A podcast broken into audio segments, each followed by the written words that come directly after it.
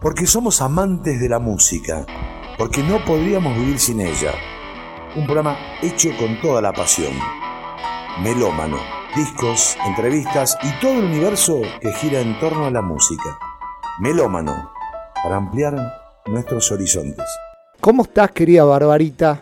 Hola, ¿cómo andás, Pablo? Un gusto. Muy bien, contento de que estés acá en el programa. Hoy eh, vamos a rendirte un homenaje eh, y en estas dos horas vamos a compartir tu historia, vamos a compartir tu música.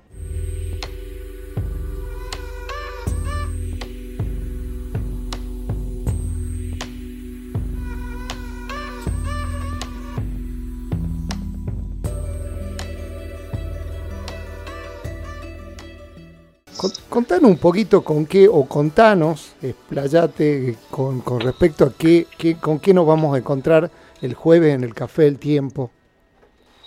Em, bueno, con la presentación de, eh, este, de este disco, de Criolla, sí. Eh, en un formato eh, reducido, o sea, vamos a estar Javier Casalla, Lucero Carabajal y yo em, Javier, bueno, es este también director musical del, disco de Criolla. Este, y Lucero Carvajal es mi hijo, que además es músico, aparte ¿no? de, mí, y trabaja como productor de música urbana, y bueno, este, lo, enganchamos en esta, en esta movida de venir para el norte. Buenísimo, aparte que... Después, bueno, vamos a compartir con Popa esta noche. Sí. Este,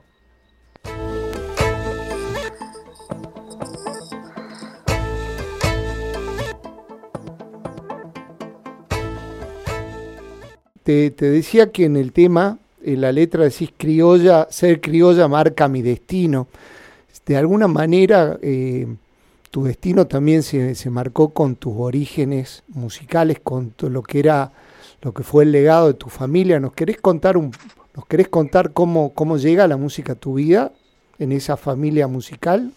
Este, sí, bueno, este, yo soy hija de Gle Martin y eh, por ese motivo me crié desde muy chiquitita en, eh, contacto con la música. Eh, ella, bueno, trabajó de música toda mi vida, digamos. Antes trabajaba de actriz.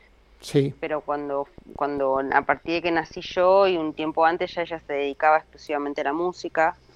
Entonces, este, eh, bueno, digamos que de alguna manera la música llega a mí desde, desde siempre, desde, desde antes de mi, de mis orígenes.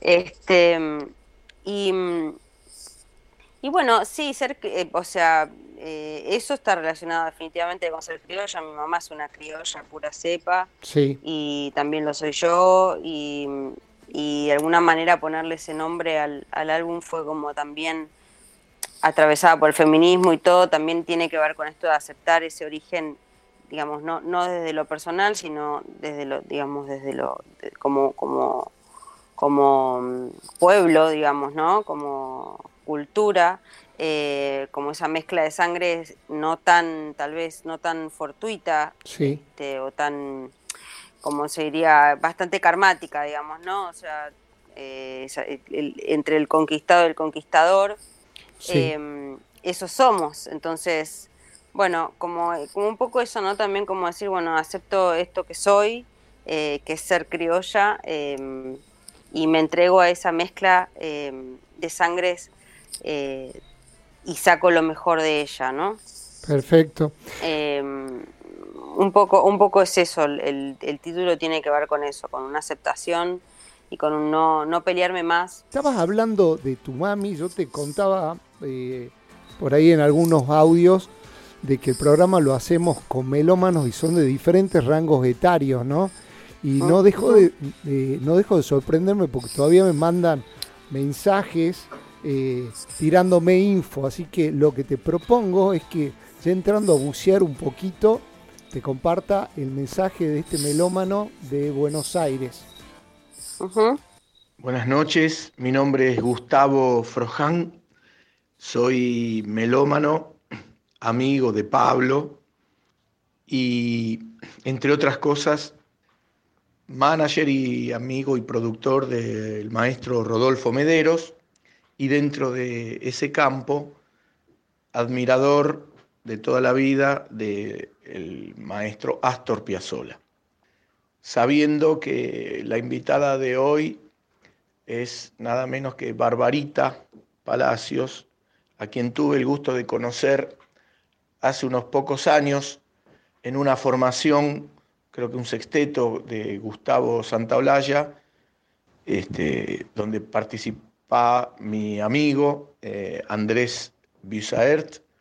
Este, pude admirar su calidad de música, su voz, su afinación y su talento para el escenario y la música. O sea, lo lleva en la sangre, lo de su madre, la gran, la negra, Egle Martin. Bueno, eh, al respecto de mis conocimientos sobre la historia de Astor y el tema que nos ocupa acá, queriendo hacer un link con Egle, quiero que sepan los oyentes de, de FM La Plaza que Egle, en realidad, Egle Martin, fue la verdadera María de Buenos Aires, aunque nunca llegó a plasmarse en la práctica eso.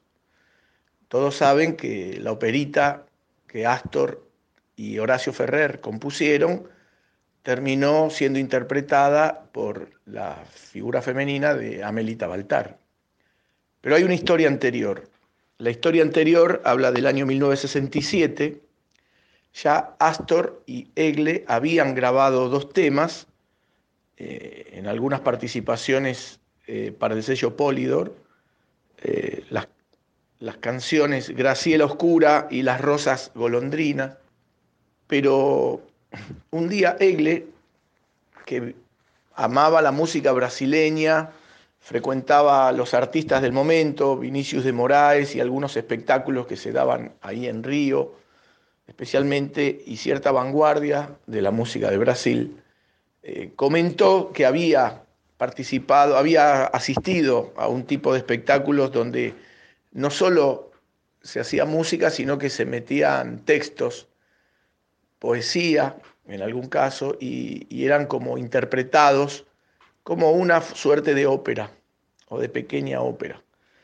Eh, Astor escucha esto y un día, casualmente, fines del año 67, llega a la casa de Astor desde Montevideo otro admirador de Astor, eh, un joven uruguayo, Horacio Ferrer, eh, y se empiezan a conversar junto a Egle Martin y Astor, donde Astor le habilita para que Egle le cuente lo que le estaba comentando de ideas de hacer alguna operita con material de Buenos Aires, ¿no? con el Río de la Plata, con el tango, las milongas.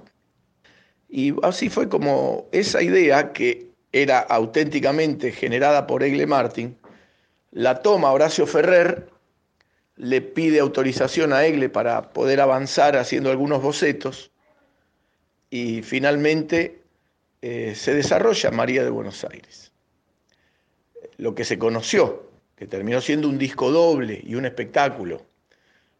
Pero hay una historia de amor, de amor prohibido en el medio, donde Astor, enamoradísimo de Egle, intenta este, tenerla para él, como, no solo como musa inspiradora, sino como, como intérprete de su música, de sus, como vocalista de sus, de sus nuevas creaciones pero bueno, Egle estaba casada y eso no prosperó.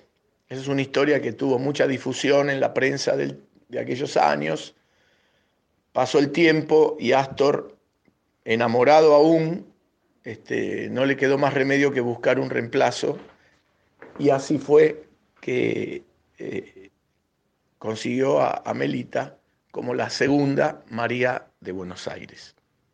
Bueno, Espero eh, que les haya aportado alguna información para quienes no sabían de esta historia y también decir finalmente que Egle era una hermosa conductora de radio junto a un amigo ya fallecido, Nano Herrera, que nos hicieron disfrutar y conocer muchísimo del mejor jazz, del mejor candombe y de la mejor música de Brasil. Programa que se, llama, se llamaba Vivir es todo esto. Y tenía de cortina un tema de Hermeto Pascual, A Taza.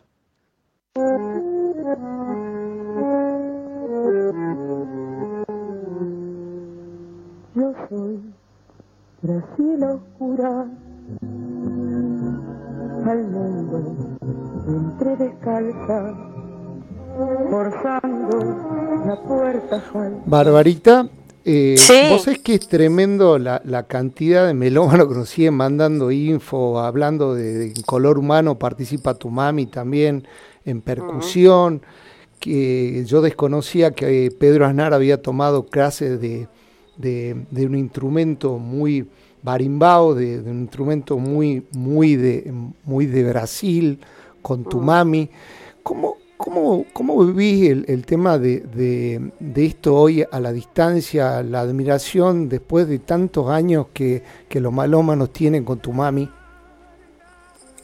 Bueno, lo vivo, lo vivo igual que siempre, como hija de ella. Este, la verdad.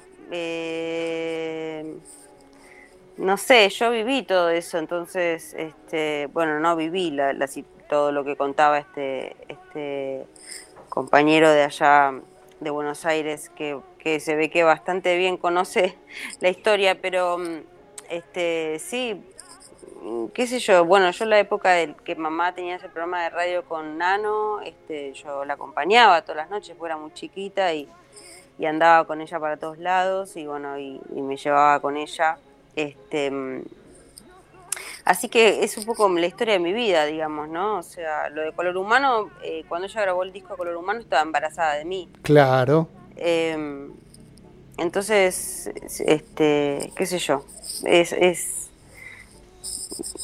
no sé, es, es mi vida, no sé, es así. Este, estoy ya acostumbrada y, y, y, bueno, ya también construí mi propia historia, ¿no? Así que ¿Cuál es tu primer eh, recuerdo musical, lo, primero que, tenés así como vos cerrar los ojos y que se te viene a la cabeza, no sé, un tema, un sonido, una película, algo en casa? Em, mi primer recuerdo musical, no, no sé, es como si yo te preguntara, ¿viste? ¿Cuál es tu primer recuerdo de, del color de tu piel, o de, es como algo que, viste, no, no, no nunca pude separar la cuestión musical de, de, mi vida, viste, porque no, porque la verdad es que es que, es que, es que mi vida ha sido siempre música. No, no, no, no sé en qué momento, eh, digo, como te digo, grabó embarazada de mí el disco de color humano, ¿no? Entonces, ya, digamos, desde ahí, ¿qué puedo decirte? toda mi vida fue así. Toda mi vida no, no tengo un primer recuerdo musical, es como que todo es. Lo que te puedo decir es que, por ejemplo, sí recuerdo el primer momento donde yo me di cuenta que, eh, que la música era algo más, eh, no igual, eh, digamos, no igual en todos los niños como en mí, ¿me entendés? Porque, por ejemplo, me acuerdo cuando la maestra, mi mamá fue a hablar a la escuela porque la maestra de música la citó del jardín de infantes porque quería saber de quién era hija esa nena que tocaba todo. y entonces, para, y ahí yo me di cuenta que había algo raro, ¿me entendés? Que no era que no era parte, digamos, de común a todos los niños, digamos, ¿no? O sea, como que yo pensaba que era... Ahí fue eso, como visto del otro lado, digamos, ¿no? Como que yo ahí me di cuenta que era, que era un bicho raro para el resto. Este, eso es lo, que, lo, más notorio que te podría decir. Después todo lo demás es como fue parte de mi vida, como el color de pelo, el color de piel, el ser música. Es como algo que no... Barbarita, una de, la, una de las infos que me sorprendió mucho sobre tu historia es que teniendo un ADN y, todo esto que vos comentás, que la música siempre estuvo en vos, e, es como que decidiste romper con lo establecido y por eso te pusiste a estudiar psicología. Mm. Sí, claro, en un momento, en un momento, sí, más bicho raro todavía, porque eh, no tenía ni siquiera amigas o amigues que no fueran músicos, músiques. Todos eran músicos. Entonces, en un momento dije, bueno, basta, yo, viste, quiero eh, hacer otra cosa de mi vida. Y entonces me anoté a estudiar psicología. Y estudié tres años de psicología. Pero bueno, después lo que pasó es que, claro, yo seguía cantando y, y, y, en ese momento uno de mis amigos me dice, che, pero ¿por qué no hacemos un dúo y cantamos en los bares y qué sé yo? Y, y, y vamos viendo, qué sé yo. Y bueno, hicimos un dúo y empezamos a trabajar también que no pude seguir estudiando. Entonces, eh, hacíamos covers igual, ¿no? Hacíamos covers de... Pero bueno, ese dúo se proyectó a banda, a todo, hacíamos de todo, ¿no? En ese momento todavía se pagaba a las bandas que tocaban en los bares, claro. Eh, covers y todo. Hoy en día ya muchos tocan gratis, este, eh, pero bueno, en ese momento yo ganaba bien y todo, y bueno, entonces dejé la facultad porque por supuesto me iba mejor que en la facultad. Em, así que sí, eso fue un momento que quise hacerme la que no, la que podía hacer otras cosas, pero no, no, no duró mucho, duró tres años nomás y, y, y el último año ya cayéndose a pedazos, digamos. Bueno, como, como hoy vamos a compartir tu historia musical, tu historia de vida, pero esto, sin lugar a duda, es lo que yo a través de este grupo comencé a conocer a Barbarita Palacio. Estamos hablando de Semilla y vamos a escuchar este primer tema.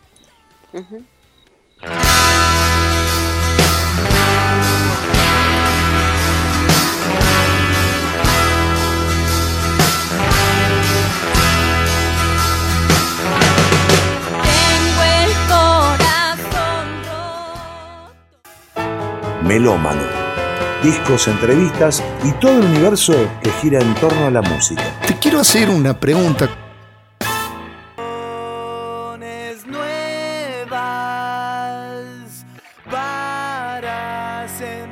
Bueno, para los que recién se prenden en la radio, que no tienen perdón, ¿sí? estamos con, hoy con un especial para Barbarita Palacio.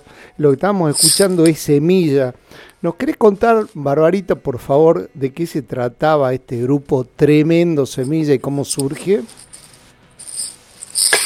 Bueno, Semilla em, surge, mira, en, un momento yo era muy fanática como de la música negra y el, y el y del hip hop y del soul y del funk y bueno, obviamente fanática anteriormente de Billy de, de Billie Holiday, de la Fitzgerald, de, de Aretha Franklin, este de Ta James, o sea, era como muy fanática de toda esa música.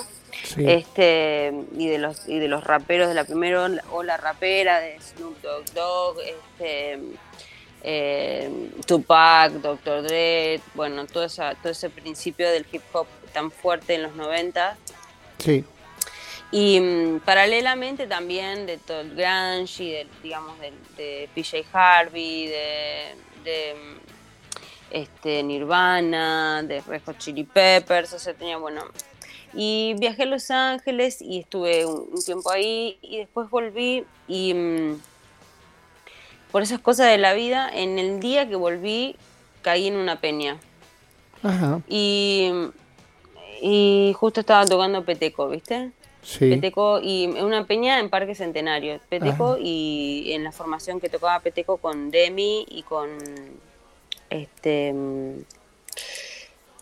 ah, no me acuerdo si no, no me acuerdo eh, si estaba o no estaba este Roxana Em, y Graciela, era como una formación especial ese día, porque ya no, el Peteco ya no tocaba con ellas, pero estaban, creo que estaban ese día. Bueno, la cuestión es que nada, me volví loca y me pasé toda la noche bailando ahí y aprendiendo a bailar chacarera, porque si bien mi casa siempre, obviamente también hubo mucho folclore, este, y como, está, por ejemplo, los, eh, Adolfo Ábalos era muy amigo de mi mamá, y trabajaban juntos un montón y bueno, se, hacían, se solían hacer muchas peñas en mi casa también. Pero, pero bueno, como era en mi casa, yo también les, les ¿no? Entonces, este, tam- o sea, forma- estaba ahí, pero no estaba ahí, como esas cosas, ¿no? De joven. Este, y, y bueno, esa noche ahí como que aprendí a bailar este, chacarera. Y entonces yo ya componía mis primeras canciones y todo, ¿viste? Y dije, tengo, quiero componer, ¿por qué si todas las bandas de rock tienen, eh, una, tienen canciones? ¿Por qué? Porque me puse como a investigar el folclore, Sí. o sea, ahí ya empieza mi romance con el folclore fuerte. Sí, Este, eh, y pienso, ¿por qué si todas las bandas de rock tienen sus canciones, por qué las bandas folclóricas no tienen canciones? ¿Por qué solamente cantan las canciones de los grandes compositores, autores Sí. y no, no tienen sus propias canciones? Cualquier banda garage tiene sus canciones de rock y en el folclore no. Entonces eh, me empecé a estudiar las estructuras de cómo se componía el chacarera, cómo se, cómo se componía el samba, el gato, el escondido, qué sé yo, y me puse a a componer. Y ahí fue que eh, eh, armamos una banda con Camilo Carabajal, que en ese momento, Claro. bueno, final- finalmente terminó siendo mi pareja eh, y padre de mi hijo Lucero Carabajal. sí, Este, mm, eh, armamos una banda con, con, con Camilo, con Leandro Bulacio, el hijo, y él era hijo del gringo, y yo trabajaba con él en las bandas de covers, estas que te contaba antes, Sí. can- cantando jazz. Él, pero cuando seguro que toca folclore, ¿viste? Y, y el chocho se vino a la banda porque nunca había tocado folclore. sí, ¿viste? Eh, también, ¿viste? Como es uno con querer ro- romper por de dónde venís, ¿viste? No, no, no había tocado nunca folclore. Entonces, él tocaba muy bien jazz. Entonces, pero por supuesto conocía todas las canciones y todo, ¿no? Este, y también se suma Juan Caballero, que él era, era nada, un, chico que componía canciones también y que tocaba folclore muy bien, pero, pero era de la capital y qué sé yo. Bueno, y ahí empecé a poner estas canciones y empezamos a, también ellos a, a- poner sus canciones y a trabajar en conjunto, digamos, ¿no? Camilo, Leandro, Juan y yo. Y después entró Gaby, Gabriel Roca también, este, de Santa Fe. sí. Y, mm, y bueno, y era una mezcla rarísima, porque al principio yo era una mujer no santiagueña que componía sí, folclore. sí. Lideraba De el la grupo. capital. Claro. Sí, o sea, era ya una rareza todo y este y nos fue realmente muy difícil con Semilla ese disco que, que es tan importante hoy. La verdad eh, fue muy difícil con Semilla porque nunca jamás nos dieron ni, viste, mucha bola, realmente nos costó un montón encontrar lugar, viste, porque en, el folclore nos odiaban porque sonábamos a banda de rock y en el rock nos odiaban porque sonábamos a banda de folclore, entonces este no no na- nadie nadie nos este, terminaba de reconocer como parte de la tribu cosa que me sigue sucediendo a mí hoy por hoy no Sí, que no. pero como te decía antes ya ya también estoy más allá del bien y el mal y no me importa mucho pero Claro. en ese momento fue muy duro para nosotros no Eh, y bueno y ahí grabamos ese disco que en principio bueno éramos muy fans de una banda llamada Árbol y Sí, Árbol sí, sí. este, empezó a trabajar con nosotros en la, en la producción de un, de un disco eh, y ahí apareció Gustavo también, eh, eh, que le pareció alucinante esa unión entre Árbol y, y nosotros y entonces terminó también trabajando en la producción de ese disco. eh, y bueno, y, y- y bueno, y ahí aprendí a hacer a, a lo que es hacer un disco a esa altura, digamos, ¿no? O sea, nosotros con Semilla debíamos en ese momento como 60 canciones Sí. de las cuales quedaron nueve. Vos sabés que otra cosa que es tremenda, porque lo estuvimos escuchando al disco ayer entero, así, eh, es la parte letrística también, porque tiene, tiene este tema, por ejemplo, vuelve, que es muy power, pero después vamos a escuchar otro tema que es más, más para el lado folclórico, pero las letras son bastante de, al- de, de asfalto, ¿no? Entonces esa misura... Claro, bueno, sí, sí, una sí. cosa interesante también es que nosotros, eh, eh, la propuesta eh, de entrada también era que compusiéramos con otros autores y con otros compositores, este, que buscáramos, este, cosa que yo sigo haciendo el día de hoy, ¿no? Con mis Sí. discos, o sea, como que abriéramos juego. Y de hecho, Vuelve, que la acabas de pasar, no es una canción nuestra, Vuelve es Sí. de Fernando Barrientos. Exactamente, Mendocino. Este, exactamente. Sí. Eh, y Fernando fue, un- fue una pieza fundamental en ese disco, porque también trabajamos otras canciones, hicimos un montón de canciones con Fernando. sí, sí, sí. este, sí. Y de hecho yo en Siva también... El primer tema, el primer tema es de él, justamente, deja. Exactamente, deja. Sí, deja, deja. Sí. Dejas de él, sí. Sí, sí, sí, sí. Este, mm, él es muy importante para mí, Fernando. Cada vez que, viste, Fernando es uno de mis grandes maestros también. Sí, sí, sí, sí, sí, completamente.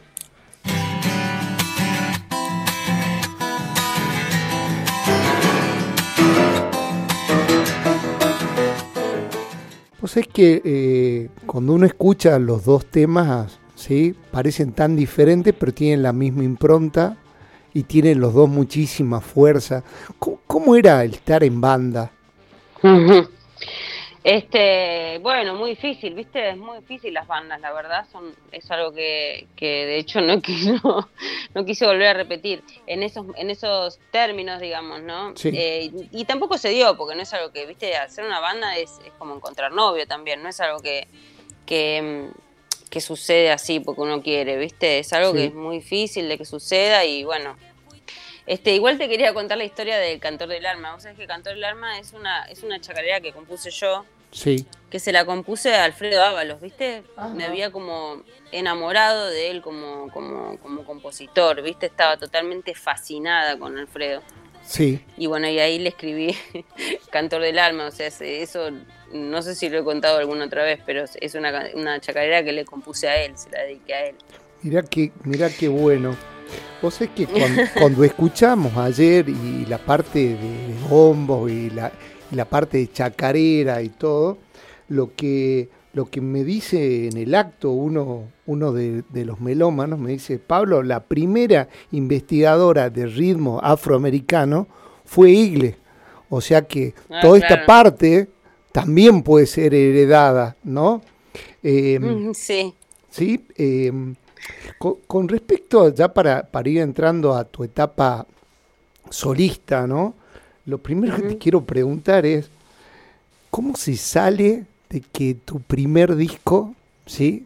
Explote porque no solo por el lado de los melómanos, el lado de los, de los colegas tuyos como músico, la prensa, todo fueron, fue como un, un boom así nuevamente, ¿no? Eh, y, y encima gana un Gardel, sale con un sello tremendo como Sony. Eh, ¿cómo, cómo surge lo del tema de, de la etapa solista?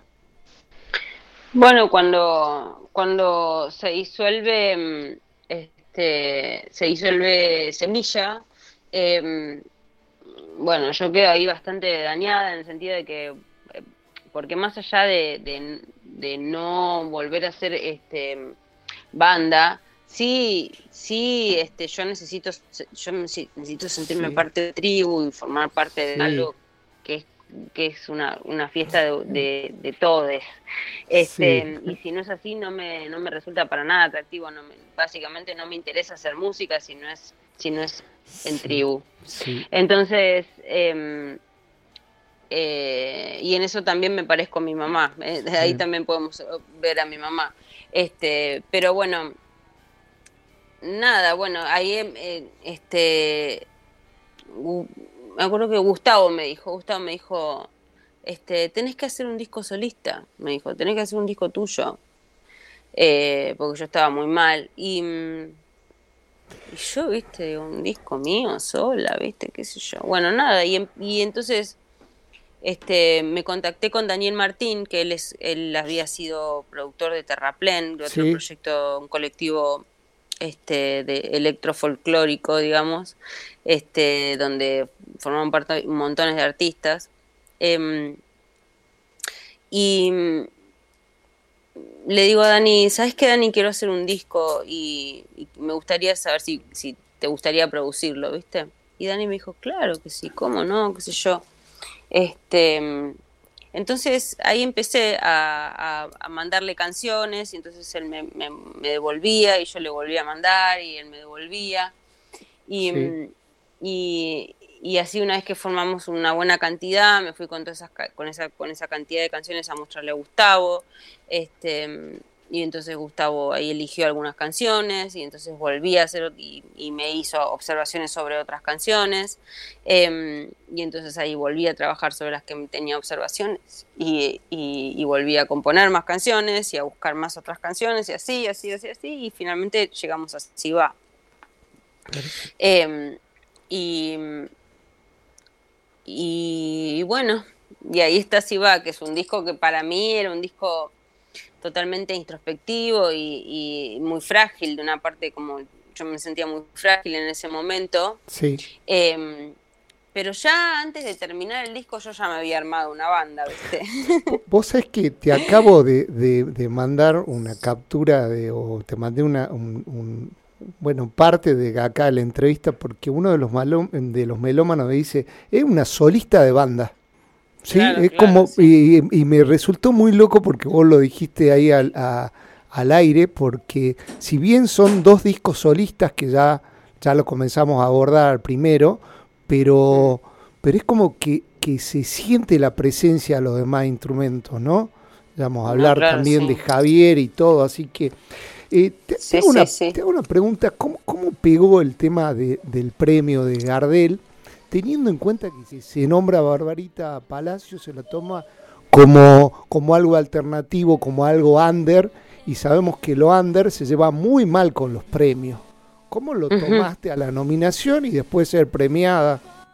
Em, bueno, no te voy a mentir, más vale que me gustó y nos gustó a todos, este, eh, porque más allá de que es un disco que salió por Sony, es un disco que también es autogestionado y y como, como es criolla que ya que ya ya no, salimos por ningún ninguna compañía y este y feliz de que así sea eh, porque igual sigo siendo yo soy independiente yo mi trabajo es independiente y, y, siempre me, he bancado yo mis trabajos inclusive con semilla este también viste hemos hemos no éramos independientes pero también hemos trabajado como una banda independiente, teníamos, como te digo, también una peña todas las semanas, o sea, siempre trabajamos desde, sí, desde el under, desde el, desde el barro, ¿viste? Y, y bueno, o sea que sí, por supuesto me gustó y me gustó en, relación a mis compañeros de tanto a, Daniel y a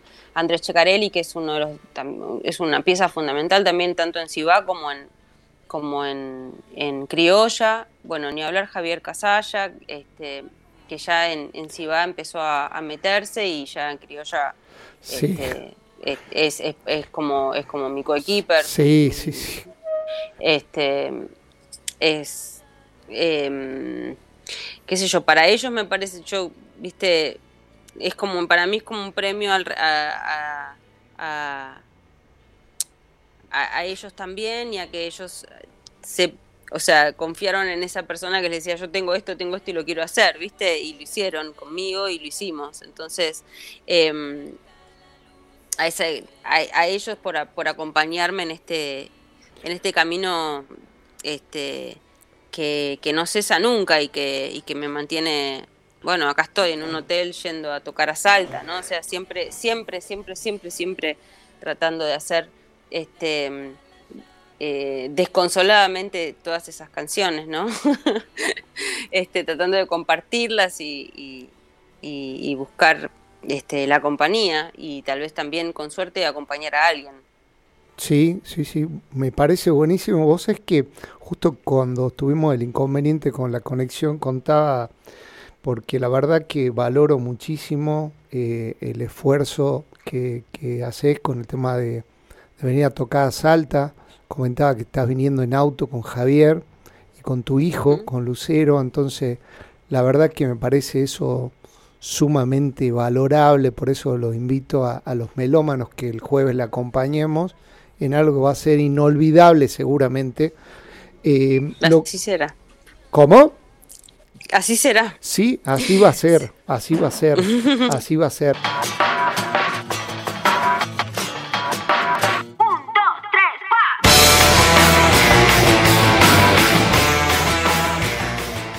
Bueno, el tema que habíamos escuchado se llama Suposición del Temporal y ahí me preguntan, ¿quién toca la viola esa? ¿Quién toca la viola? Barbarita Palacio toca la viola eléctrica. Contanos un poco porque eh, sos también multiinstrumentista, ¿no? Sí, bueno, este es como yo toco todo pero no toco nada, porque en realidad eh, soy totalmente autodidacta, no es que haya estudiado especialmente algún instrumento. Em, sí la voz, la voz me he dedicado a eso y de hecho soy entrenadora vocal y me dedico a dar clases de entrenamiento vocal, pero mm, entre otras cosas, pero, pero la, guitarra es algo que es, es, mi instrumento, es mi instrumento main de composición y después lo utilizo en vivo, pero también compongo con otros instrumentos y bueno, eh, eh, pero es totalmente autodidacta, no, no, este, no, no conozco ni estudié ningún instrumento a fondo, digamos, ¿no? Como en el caso ponele de Javier, que es un violinista, este, que ha estudiado el violín toda su vida, ¿no? O sea, digo, me, interesa este, diferenciarme porque son cosas y espacios y lugares muy diferentes para habitar en, la música, ¿no? Sé, que, eh, ¿querés contarnos un poco, o, contarnos, explayarte todo lo que quieras con respecto a, este disco? A, mí, eh, la verdad que me es el disco, es uno de los discos que más me emocionó y los que más me, me conmovió, la amplitud musical. Y después uno viendo el librito, como decimos los melómanos, uno comienza a entender, ¿no? Porque eh, es tremendo, está, está Gustavo Santoalaya, pero, pero también eh, tenés, tenés ahí unos monstruitos, ¿no? Contanos un poco cómo, cómo fue la grabación de ese disco. ¿De Siva? Sí. ¿Estamos hablando? Sí, de Siva. Este, eh, bueno, así como te conté antes, ¿no? Íbamos grabando por partes, este apareció Terán también, claro, hizo, unos arreglos de cuerdas increíbles, este, eh, maravillosos ahí en Sibá y en Más Allá, este, y en Deja. Em, y bueno, eso estuvo, eso también fue como, pero fue como te digo, fue parte de este, de, este eh, work in progress, ¿viste? Se fue como armando y armando y armando y armando y iban y venían las ideas. Este, y, y bueno, qué sé yo, o sea, se fue, se fue, se fue armando. Em, realmente, bueno, para mí fue, igual claro, en el, en el caso de Si va para mí es un disco también donde, bueno, grabamos lo que sería el, núcleo de, todo, ¿no? Que es Gustavo, Dani, Javier, este, el Torito, que es Andrés Checarelli, y yo, ¿no? Em, em, eso es como lo que, los que estábamos así fijos, ¿viste? Y después, eh, bueno, y Aníbal Kerpel también. Eh, Aníbal ha grabado varias cosas también en el disco. Sí. Em, teclados, creo que el tema que escuchamos participa él. Hammond, claro, toca Hammond, sí. Em, pero bueno, es un, es un poco lo mismo que sucede en Criolla. Criolla también grabamos estas mismas personas con la sumatoria de que también grabó mi banda. Ya ahí ya, porque yo como te contaba antes, si, si vas un disco que mientras estaba haciendo y donde yo ya tenía como, estaba armándolo, empecé a armar mi banda y ya en criolla yo ya tengo mi banda que son que está compuesta por Nicol sumando a, Javier Casalla, Nicolás Reinone y Juan Manuel Ramírez. Sí. Em, y entonces en, en criolla ya grabamos nosotros también, ¿viste? Sí. Em, además de todos los que estamos en, en, en Cibá, que son Gustavo Santolaya, Aníbal Kerpel, Daniel Martín, eh, Andrés Checarelli, eh, se suman mi banda, ¿viste? Y, los invitados, que no fueron pocos también, y, muy importantes, ¿no? En criolla. Eso fue muy importante en criolla. Es yo siento que son dos discos muy diferentes, ¿viste? Sí, completamente. Vos es que eh, uno, uno escucha los arreglos tremendos y, después en los agradecimientos se ve a Alejandro Terán. Alejandro Terán, sabemos que estuvo en 60 por 60, en 11 episodios sinfónicos, eh, tremendo lo del loco este. Tenía un Dream Team en tu equipo, ¿no? Mm, sí, soy una persona con mucha suerte.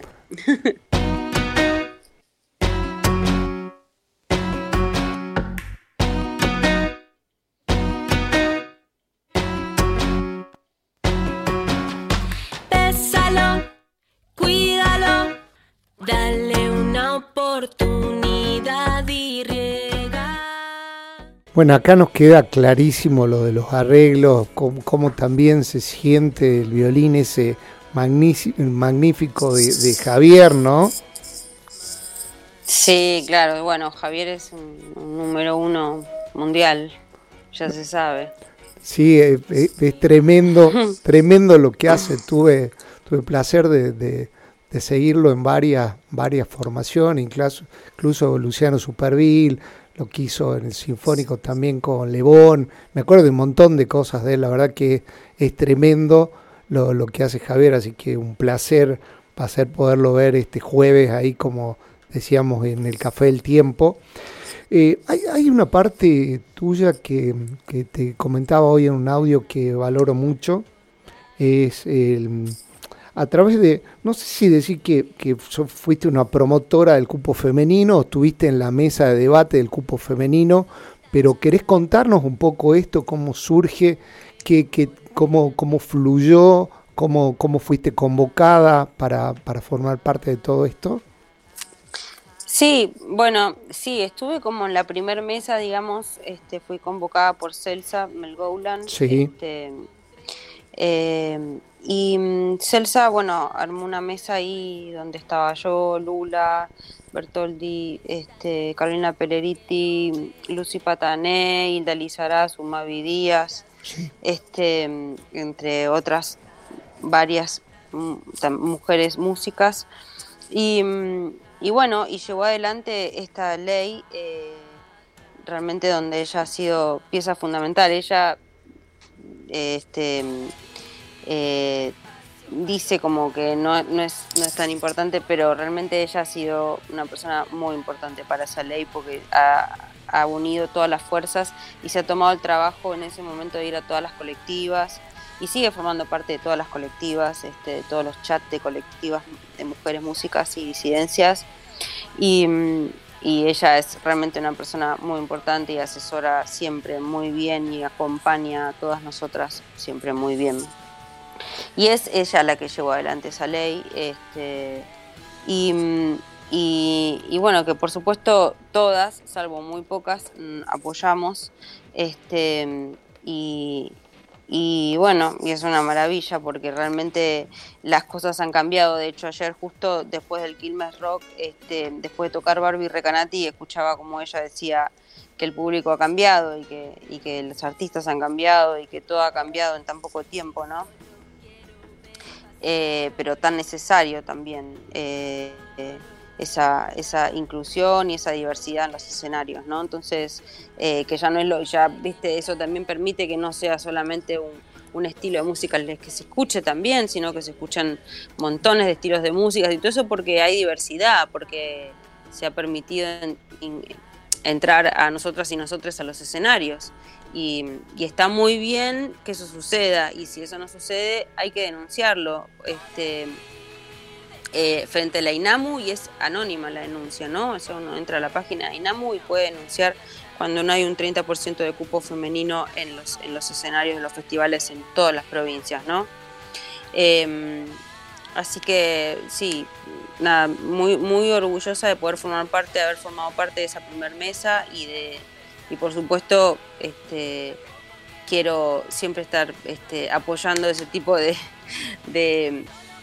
de decisiones y de leyes que empujan por un mundo más justo.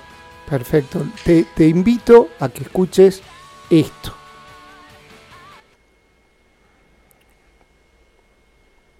Hola, soy Mariana Baraj y quiero mandar un beso muy grande a mi querida amiga Barbarita Palacios. Decirle que aquí te estamos esperando, Barbarita, también a Javi y a Lucero. Em, bueno, un placer que puedan estar nuevamente por aquí compartiendo con nosotros y compartiendo la música. Em, bueno, soy fan de Barbarita, de, todos sus trabajos, porque em, ella tiene una manera muy, muy especial de, de abordar la música y siempre uno puede encontrar en, en sus composiciones em, elementos de diferentes partes. Entonces a mí eso es algo que, que me gusta mucho y, con lo que conecto. Así es que, em, bueno, venimos ya hace muchos años también trabajando juntas en diferentes proyectos. Primero eh, grabamos una canción eh, para uno de los discos de Lucas Martí, eh, que se llama Pueblo Muerto.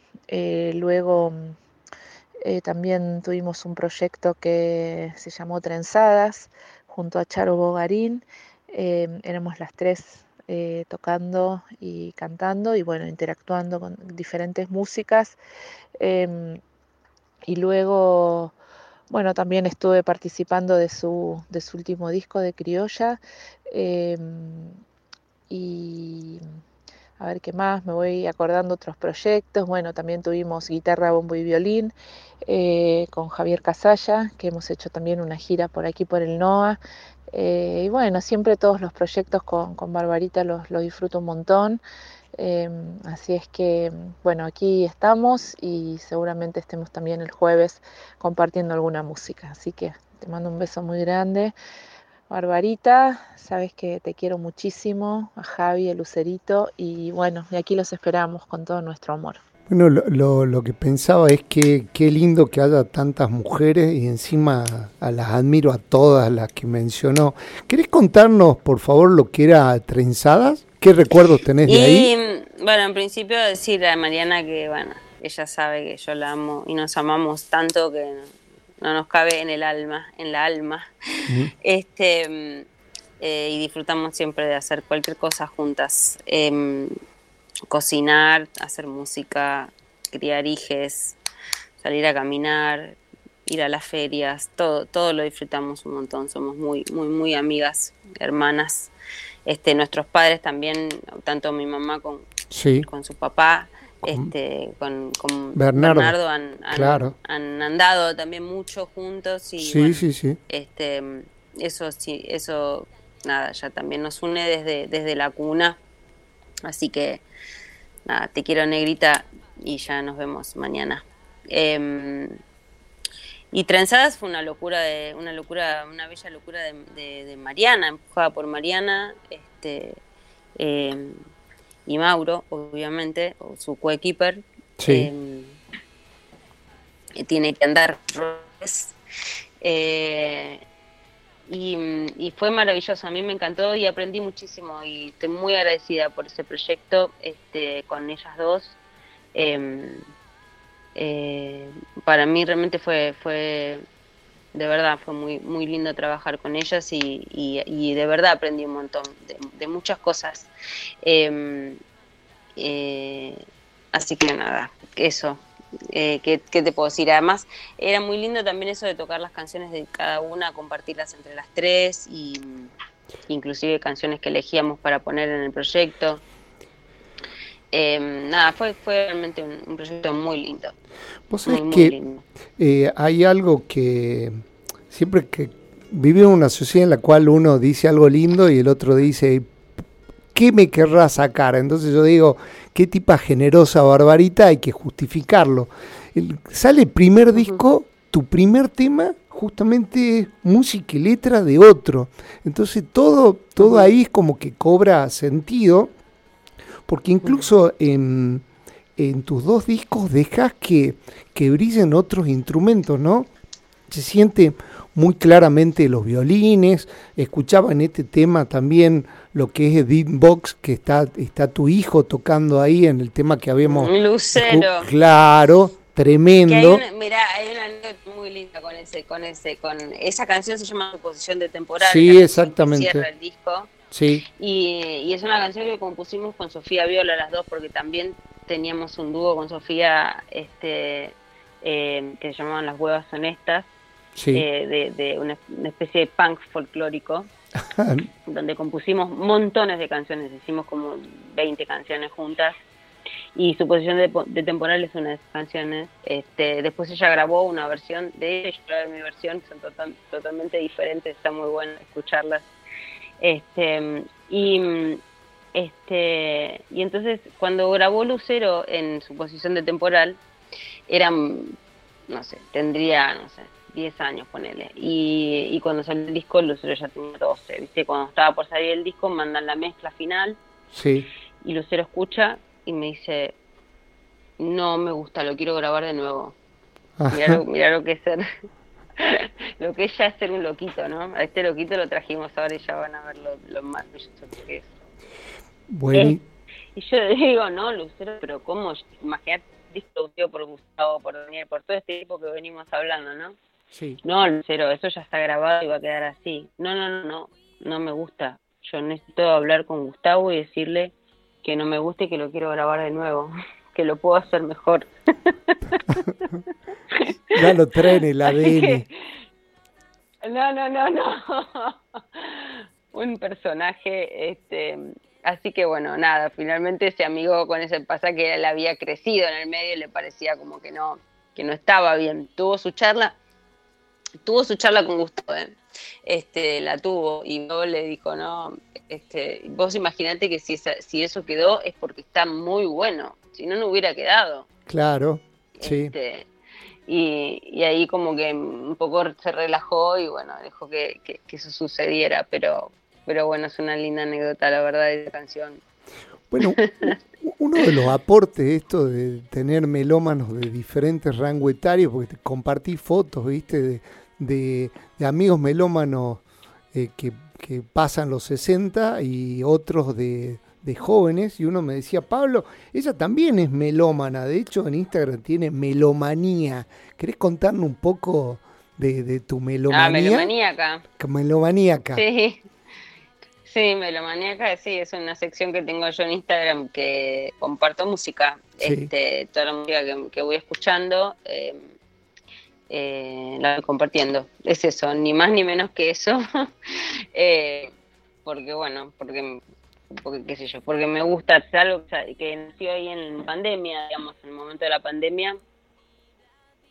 Em, y, y, bueno, este, empecé a, empecé a hacerlo todas las semanas y bueno, ahora ahora que comenzó la actividad de nuevo como era y todo, se me ha complicado con hacerlo todas las semanas, pero cada rato me voy juntando, juntando, juntando todo lo que voy escuchando y, cuando tengo algún día así un poco más tranquilo me grabo todas las todas las cosas que quiero compartir y después las voy compartiendo.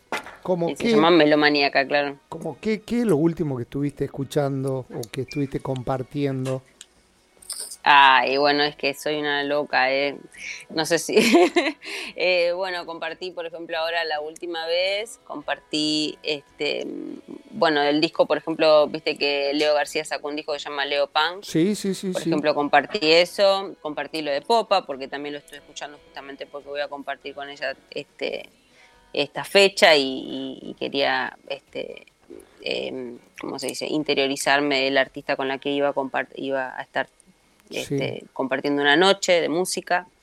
Em, ¿Qué más compartí? Bueno, compartí un par de cosas este, de bandas este, inglesas. Ahora no me acuerdo porque como grabo, eh, como grabo varias, varias, varias, varias, varias, varias, después ya no sé bien cuál es exactamente la que compartí última. Pero mm, eh, a ver, déjame pensar, no me acuerdo bien. Este, tendría que ir ahí a la sección y ver qué es lo que, es lo que estuve compartiendo. Pero sí, un poco de eso. Sí, es como que conecto, además es una cosa que lo hago, como cuando lo hago, es como que me, me meto ahí y, nada, y, me va, me va, me va saliendo todo lo que vine escuchando, ¿viste? No sé cómo explicarlo. Es que es, medio místico también, medio como sucede todo, ¿no? Vos sabés que Barbarita en el mes de noviembre estuvo acá en el NOA Tiene que Andar Twitty González, gran productor, estuvimos charlando mucho y hablamos sobre el tema de la mujer.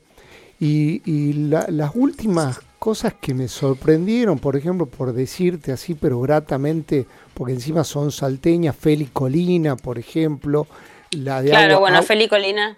Agua Florida, Popa, eh, no sé, tirarte y, y, hablamos justamente de esto que está permitiendo y, y darnos cuenta también hay otra sonoridad que no solo un timbre de voz diferente, sino otra sonoridad, otra composición, otra parte letrística, otro discurso. Entonces, eh, eso te, quiero agradecer mucho porque so, formas parte también de este cambio, ¿no? Sí, este, sí, no, no, y además a mí me gusta esto también de, compartir toda la música que escucho, ¿no? O sea, como desde eso hasta como, qué sé yo, también como te digo, las cosas que escucho de, del, exterior, digamos, ¿viste? O, todo lo que escucho, todo lo que voy escuchando lo voy compartiendo. Em, pero sí, claro, sí, Feli Colina justo la tengo para la próxima sección. pero lo que hago es como elegir una canción, escucho los álbumes y elijo una canción y, comparto eso como para como punta del iceberg para que alguien se acerque a escuchar a ese artista, ¿no? Porque es como es, la, el, fondo en el fondo la intención es esa, es que, también la gente abra su cabeza y escuche otras cosas, ¿no? Sí. Eh, con, respecto a hablamos de tu primero y tu, y tu segundo álbum, teniendo en cuenta que cambió la manera de escuchar y que, que hoy a ver, te la voy a hacer corta, jode un poco que, vos saques, que hoy se saquen álbumes y de, y de repente la gente relacione únicamente uno o dos temas. Em, tres temas que no Pero eso, eso ha sido así toda la vida. Yo soy una gran escuchadora de canciones igual, ¿eh? Yo soy yo soy de esas personas que se enamoran de las canciones también, ¿viste? Así que em, eh, no, no, no, critico eso. Me parece como que es parte, de, es parte de, la, de la historia, ¿viste? Yo escucho todo el álbum y después me enamoré de una canción y escucho esa canción todo el tiempo, ¿viste? Pero te sentás a escuchar todo el em, disco, a eso es lo que voy. Sí, este, sí, lo escucho, lo escucho. Escucho todo el disco y elijo de ahí una canción. Una o dos canciones. Depende de lo que. No es que elijo, depende de la que también, este, justamente con respecto a la melomaníaca, este, ahí sí, a veces por ahí es un disco que no tiene ninguna canción que me enamore, a mí personalmente, pero reconozco cuando una canción está buena, cuando una es una buena canción.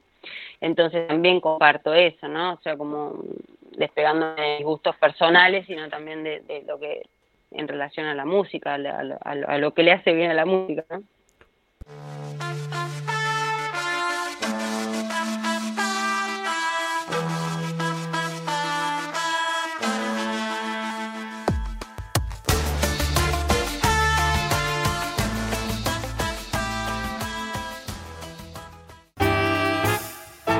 Melómano. Discos, entrevistas y todo el universo que gira en torno a la música. Te quiero hacer una pregunta.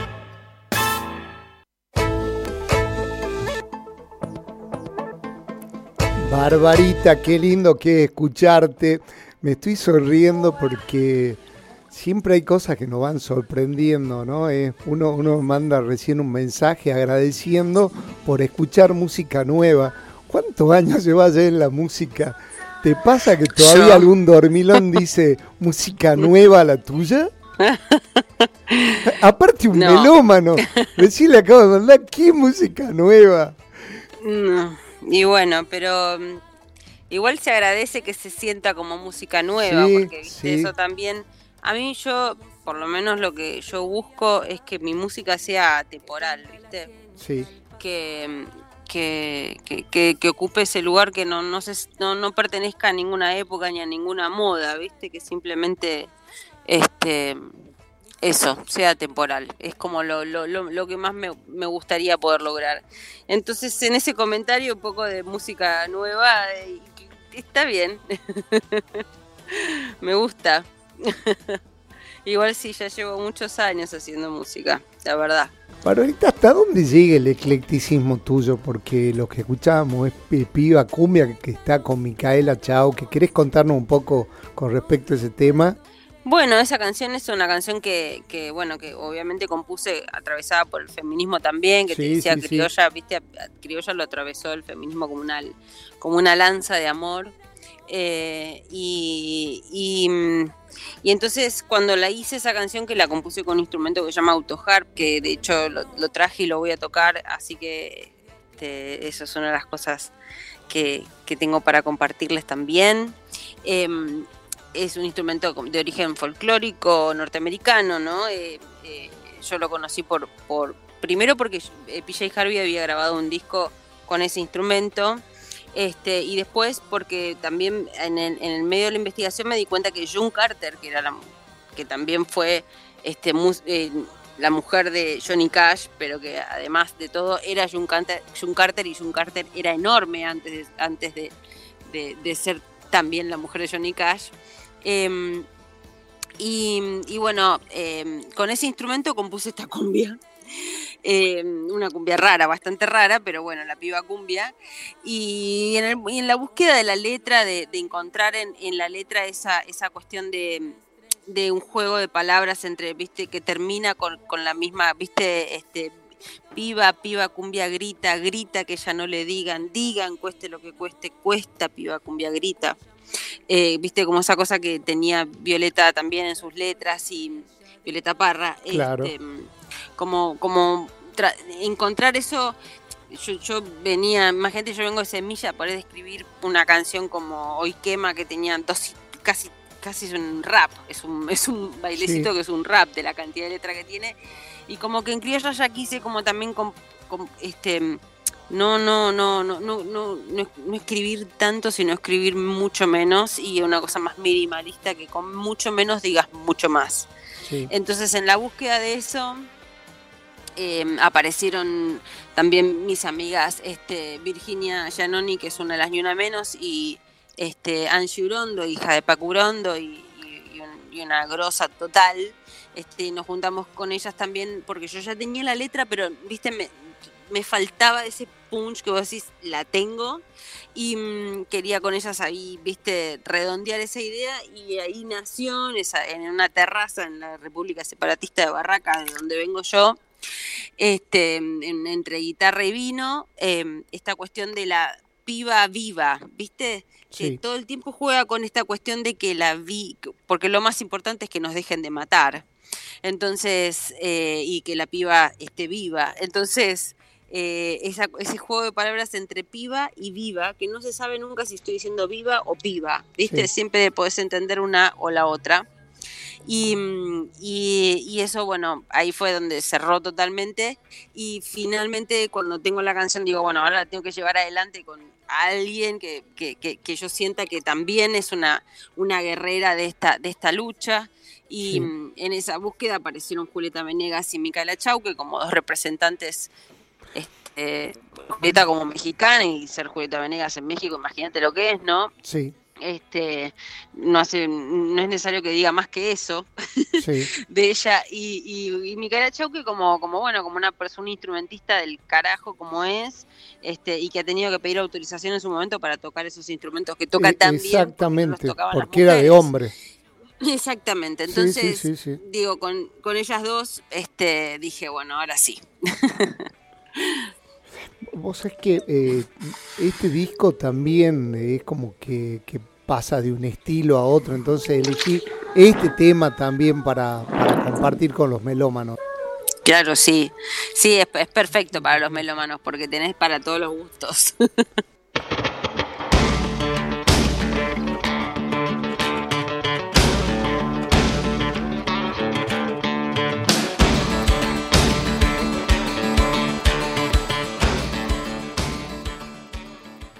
Barbarita querida, qué locura de pasar de piba cumbia a, a esto tremendo que haces con, con Fer Ruiz Díaz. sí. Así soy en serio para escuchar música, así con ese eclecticismo, ese cambio así de clima. Es tremendo. Tremendo, Fernando, qué divino, ¿no? Anoche la rompió en el Quilmes también, mi Sí. querido Fernando. Un grosso. Sí, eh, con, con- la verdad que esta parte siempre nos cuesta a, lo- a los melómanos porque nos quedamos re manija así, con ganas de seguir.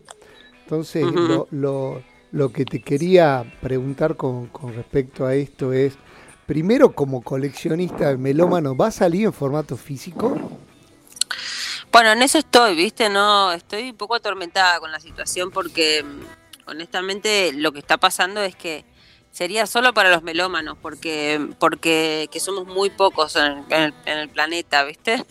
Eh, porque la verdad es que no no la gente no, no tiene más dónde escucharlo, ¿viste?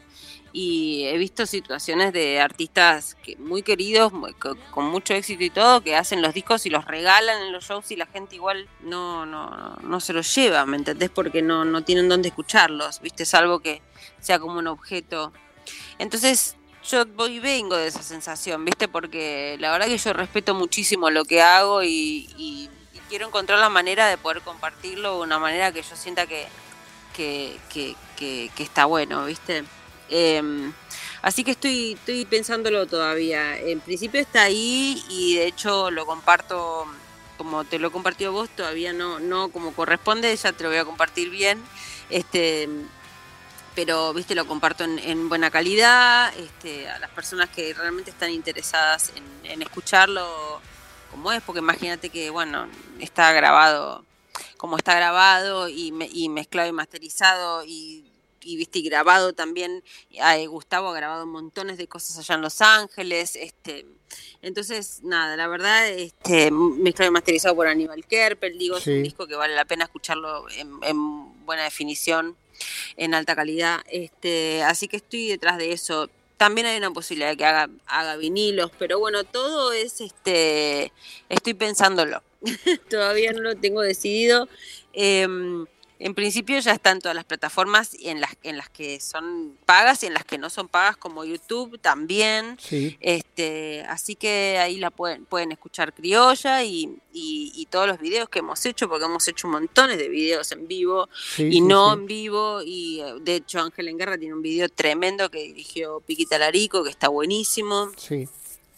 Este, así que bueno, eh, en principio todavía no, pero ya vamos a ver que, que, cómo continúa esta, esta, esta em, evolución, porque, porque tiene que ser una evolución, no puede ser una involución, ¿viste? Hacer discos para que la gente los, no los, tire, ¿viste? Es como que es, es realmente, no, no, no tiene sentido. Entonces hay que pensarlo bien y ver para dónde se, se desarrolla. También estamos recién saliendo de la pandemia, que fue, viste, un momento donde las cosas han cambiado realmente muchísimo.